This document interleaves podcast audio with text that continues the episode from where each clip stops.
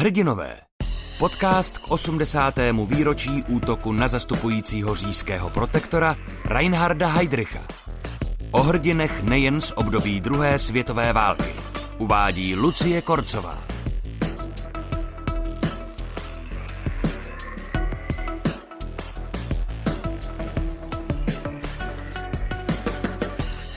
Za jakých okolností se rodí hrdinové? Možná na tuhle otázku odpoví příběh dvou mužů, které spojovalo nejen stejné křesní jméno, ale také podobný původ, rodina i prostředí, ve kterém vyrůstali.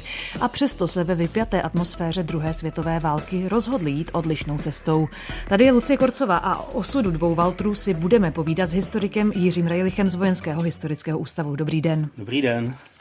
Možná bychom nejdřív mohli říct na začátek, já jsem říkala podobné prostředí, bylo tomu skutečně tak? Jaký byl ten osud obou Valtrů před válkou?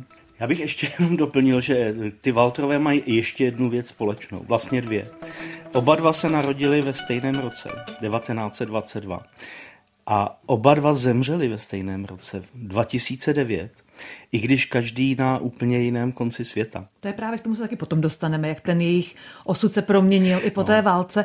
Ale Kdybychom začal, vrátili na úplný začátek, 1922 se tedy oba dva narodili, jeden s příjmením Bláha, druhý s příjmením Smejkal. Byly ty osudy jich podobné před tou válkou? Byly podobné a mírně odlišné. Eh, Walter Smejkal byl, řekl bych, skoro typický sudecký Němec s českými předky, protože takových byla spousta, byl z Ostravy, z národnostně smíšeného prostředí. A ta jeho rodina, přestože měla ty české předky už podle jména, tak jako e, spíš se hlásila k německé řeči. E, Walter Blaha byl trošku něco podobného, ale trošku vlastně něco jiného. On byl vídeňský Čech. E, narodil se ve Vídni do smíšeného manželství, táta byl Čech, máma byla německojazyčná vídeňačka, která pocházela z Moravy.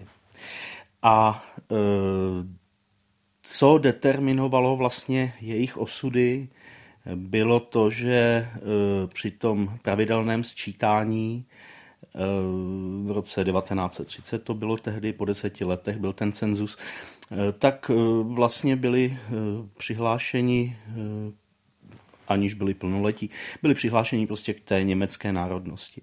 A to vlastně pro ně znamenalo automaticky v roce 1939 eh, narukování do německé armády. Jak s tím letím, s touhle predestinací naložili, to už je otázka, eh, které se asi budeme věnovat, protože každý s tím naložil úplně jinak.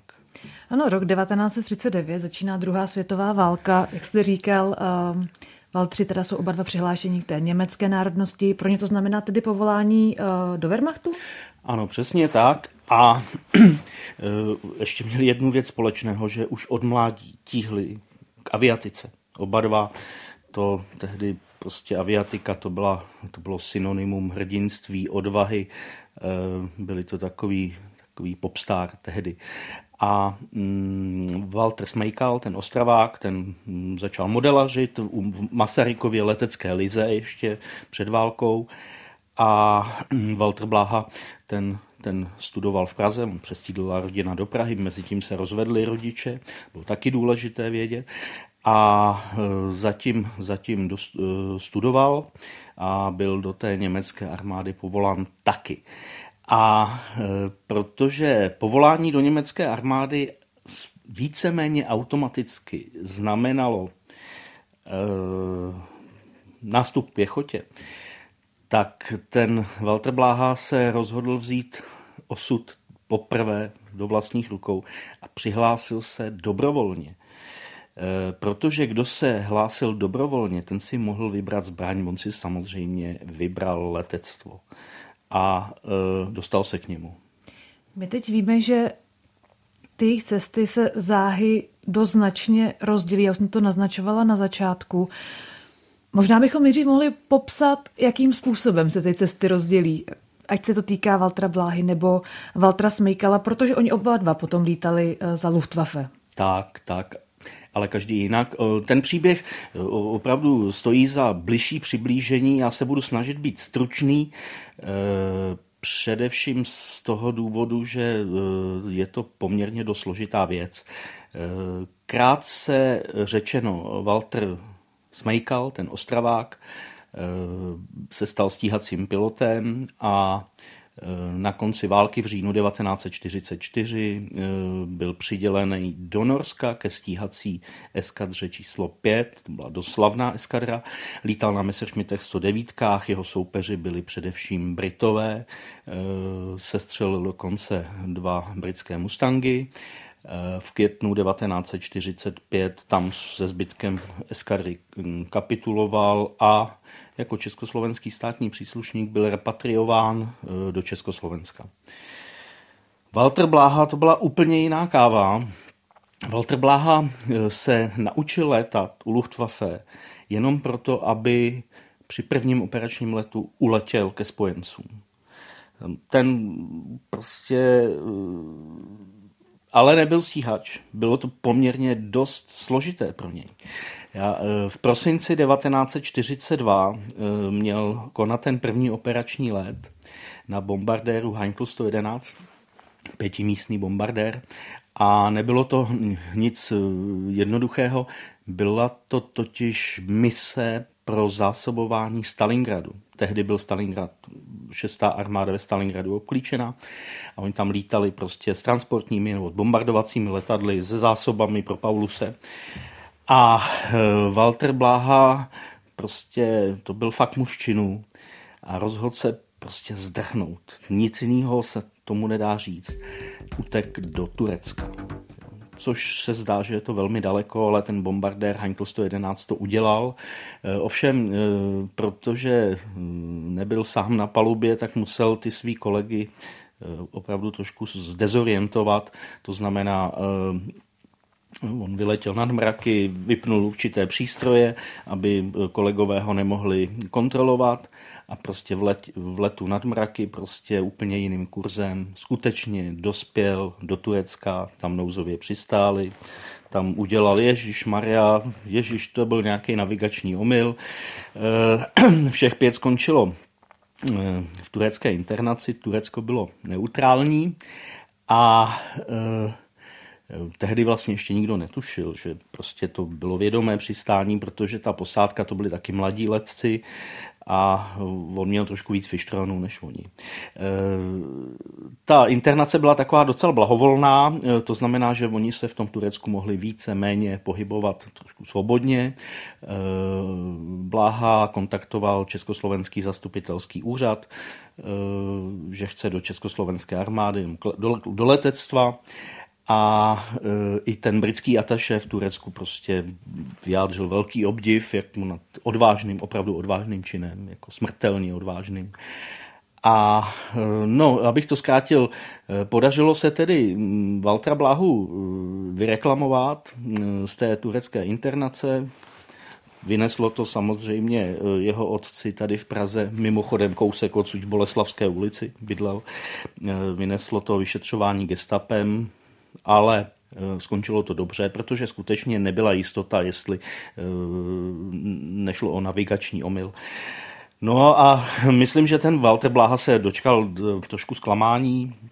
On usiloval o vstup, o vstup do československého letectva nebo do britského královského letectva a mm, tam narazil. Tam narazil to byl takový limit prostě toho zacházení s těmi přeběhlíky.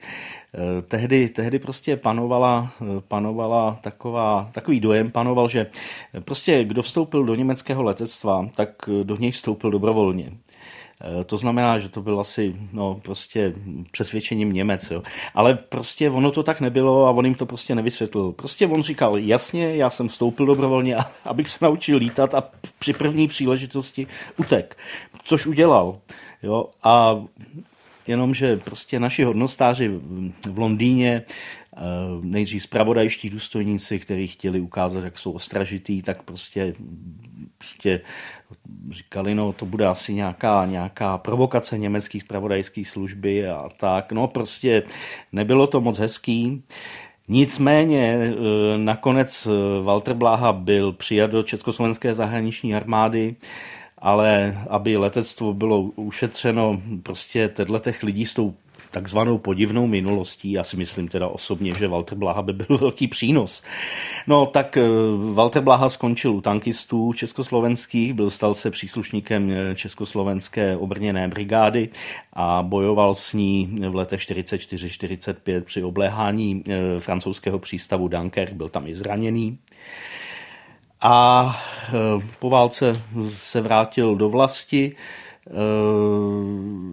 s tím, že, že byl sice jako německý státní příslušník, bez československého státního občanství, ale s příslibem československého státního občanství. Už kvůli tomu, že byl voják zahraniční armády, eh, prokázal statečnost, byl jednou vyznamenán u toho Dunkerku. No a...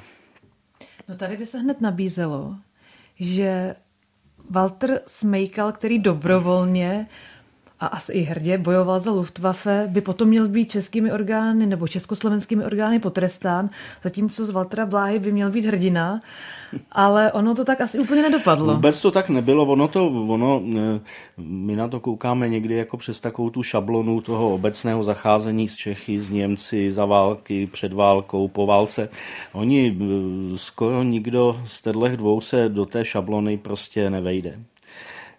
Ty, ty dějiny prostě, ty dějiny 20. století eh, byly, byly prostě takové a eh, málo kdo před nimi unikl a málo kdo, málo kdo eh, z nich byl mm, úplně pánem svého osudu. Když to srovnáme, tak Walter Smejkal, ten z té Ostravy, ten, který padl do zajetí spojeneckého v květnu 45 v Norsku, se vrátil do Československa, do dnešní doby nevím to pochopit. Já tady byl českými důstojníky v Norsku, kteří tam přijeli, jo, jako z anglické armády, vybrané podle těch papírů, které jsem měl u té mé letky, jo, jako člověk, který se smí vrátit do vlasti. Dostal jsem takové repatriační papíry. Do dnešního dna se tomu divím. Jsem se dostal krásně až do Plzně veškerým transport, byli jsme jak ty obslouženi cigaretama, jídlem a tak dál. Samozřejmě, že jsme jeli v těch dobyčákách, ty vagony, jiné prakticky ani nebyly, že jo. Bylo to všechno zničené. No tak jsem se dostal až do Plzně. No a v Plzně byl konec té krásy. Tam se předala, bych řekl, armáda, nebo respektive my jsme byli přidaní ruským eh, vojákům. Ty nám vybrali všechny papíry a my jsme byli jako zajaci, ruský zajaci. No tak jsme jeden čas byli v Praze na Motolu, kde jsme chodili čistit Prahu a tak dále. Ovšem, to se mě moc nelíbilo, tak jsem se hlásil dobrovolně na šachtu. Tak jsem se dostal transportem, protože zaplať pán Bůh, že bylo zapotřebí v Československu hodně pracovních síl, že jo? protože ty Němci byli odsunuti, o tom jsem já vůbec nic nevěděl. Já vám to řeknu dneska otevřeně, Kdybych to býval věděl, tak bych se ani nevrátil. Protože co jsem tady měl dělat? Rodiče tedy tatínka, ten padl ve válce, víceméně byl partizány zastřelený v Ostravě, on nemusel narukovat, jako jo, dělal vedoucího ve Vítkovický železárnách. No a pak jednoho konci války už, jo, šel domů, tak holt, to víte, byl taky v uniformě, jak byl ten Heimatschutz, jako domoobrana nebo tak nějak. No tak ho tam viděli, tak ho bohužel ho zastřelili. Ačkoliv můžu vám říct, celá moje rodina jako rodiče a tak dále, jsme nebyli nějak politicky nebo fašisticky založeni a tak dále. Tatínek měl rád přírodu, zahradu, ryby a včely a my jsme měli mývali a tak dále a ta politika nás vůbec nezajímala. Jo? No to už je tak mimochodem. No zkrátka dobře přišel jsem jako tady do severních Čech, kde jsem začal pracovat na dole Pluto. K tomu bych chtěl říct tolik, že potřebovali odborné síly. No já jsem částečně nemohl bohužel dostudovat, no ale přeci jenom jsem znal trochu té elektrotechniky a tak dál, tak jsem byl, jak bych řekl, pověřený vedením závodu, abych já ty dokumenty, ty plány a tak dále trochu dal dohromady. Bohužel byla tady nějaká organizace, oni tomu říkali rabovací garda. Já nevím, určitě to si tady lidi znali. Byla to nějaká smečka lidí, kteří zničili, co se dalo, hlavně že to bylo německé například veškeré německé napisy v závodě, protože tady ta okolí bylo prakticky německé, že jo. Tak to rozbili, zničili, jo, a teď jste měli vypínače a nevěděli jste kudy kam. Tak to byla moje práce, kterou jsem já dělal. Přeložil jsem to do češtiny, dokreslil jsem, vykreslil a závod se mnou byl velice spokojený, proto mě vyzvedli předčasně z toho Lipkovického lágru zůstal v Československu eh, bez občanství, pak v 50. letech nabil občanství a normálně velmi skromně se zařadil do toho občanského života. Později učil na nějakém učilišti, tam hornickém, eh, bydlel v Louce u Litvínova. Já jsem ho znal, eh, milý člověk, musím říct.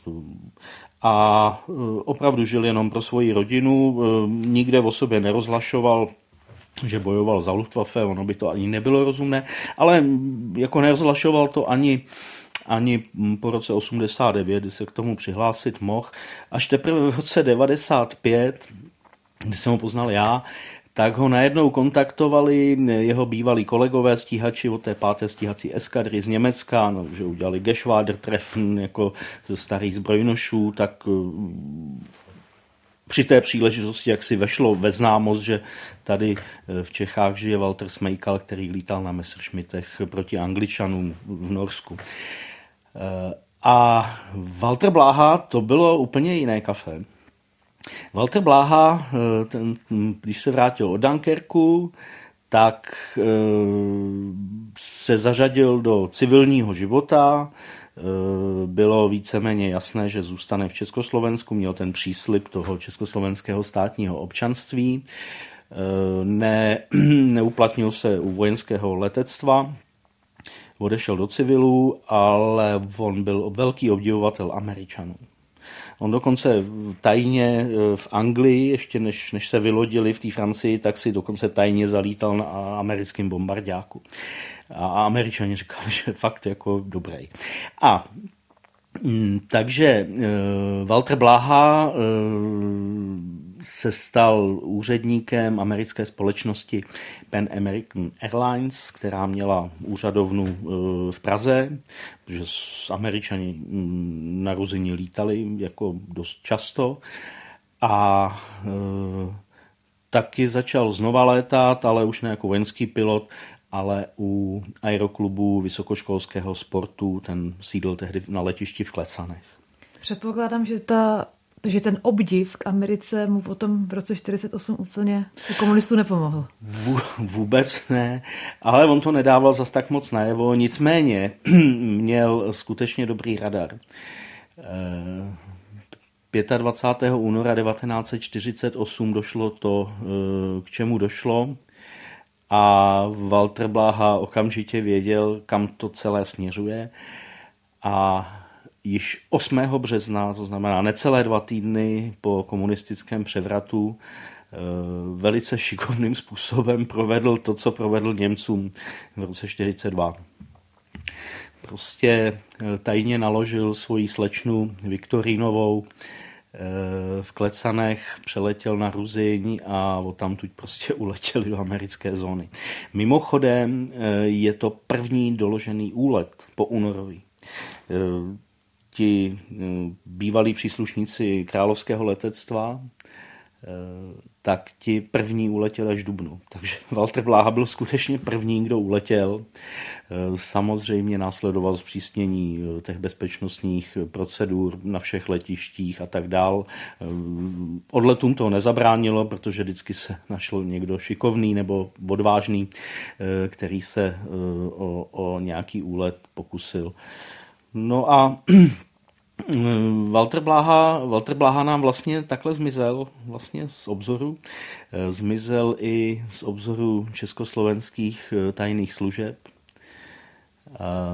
Víme o tom, že eh, zakotvil v Americe a že se tam věnoval biznisu a že občas létal také kondičně a že tam v roce 2009 zemřel.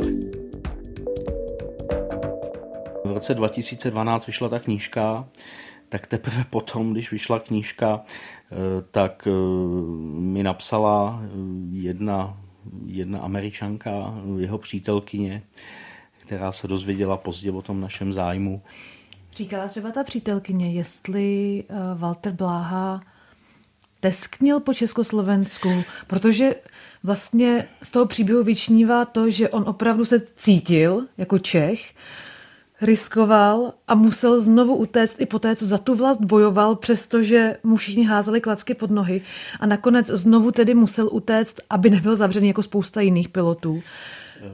Stýskalo jsem? Tak, eh, jeho přítelkyně eh, skutečně mi potvrdila to, že byl skutečně rizí Čech. Ale že postupně v Americe se stal Američanem.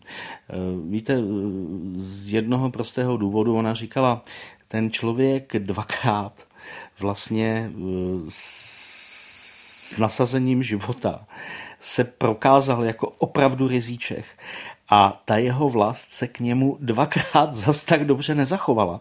E, tak e, toho, e, toho trošku to nadšení přešlo.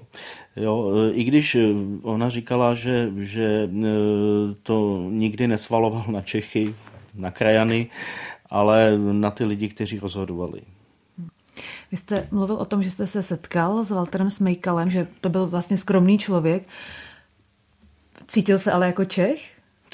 Eh, on, no, myslím, že, myslím, že Walter, Walter Smejkal se vždycky cítil trošku na pomezí, ale spíš jako Němec. Ne nacista, to nemůžu říct, to, on to byl velmi slušný a velmi skromný člověk, to opravdu, eh, opravdu žil jenom pro svoji rodinu, pro svoji práci, to, to absolutně s nacismem neměl nic společného. Dokonce říkal, že jak měl částečně české školy a když ho přijali do té Luftwaffe, tak měli vyplňovat nějaké dotazníky, a, a jako on byl dobrý jako pilot, jako byl plachtář a podobně, takže měl už nějakou průpravu, takže oni fakt stáli, ale že málem propad u písemných zkoušek, protože měl, měl napsat nějaké eh, dotazovali se ho na nějaké významné eh, eh, podrobnosti ze života Adolfa Hitlera a Josefa Goebbelse a on ty lidi vůbec neznal. Jo, jo, takže prostě to mu řekli jako teda genose, to by se měl zlepšit, jako jo. A tak on jim to odkejval, že on chtěl lítat především. Jo, takže to nebyl žádný nacista, velmi, velmi, velmi slušný a příjemný člověk, musím říct. Vy nejenom jako historik, že studujete ty, ty archivní prameny, ale vy jste měli tu možnost se setkat se spoustou lidí, které my nazýváme hrdiny. Co podle vás dělá hrdinu hrdinou? To bylo nadlouho, eh, ale já si myslím, že, že eh, je eh, strašně důležité pro to, aby se člověk stal hrdinou, aby dokázal vžít ten, ten svůj osud, vzít do svých vlastních rukou se všemi těmi riziky. No, když vyhraje, tak, tak je hrdina. Jo? A zrovna si myslím, že ten Walter Bláha, ten, co dvakrát uletěl, to byl přesně člověk, podnikavý, jako akční, prostě vzal ten vlastní osud dvakrát do svých rukou a to je hrdina. Bohužel nikdo o něm neví. Doufejme, že se to teď taky trošku změní i díky vaší knize. A já moc děkuji za rozhovor. To byl Jiří Rajlik z Vojenského historického ústavu. Díky. Naschledanou.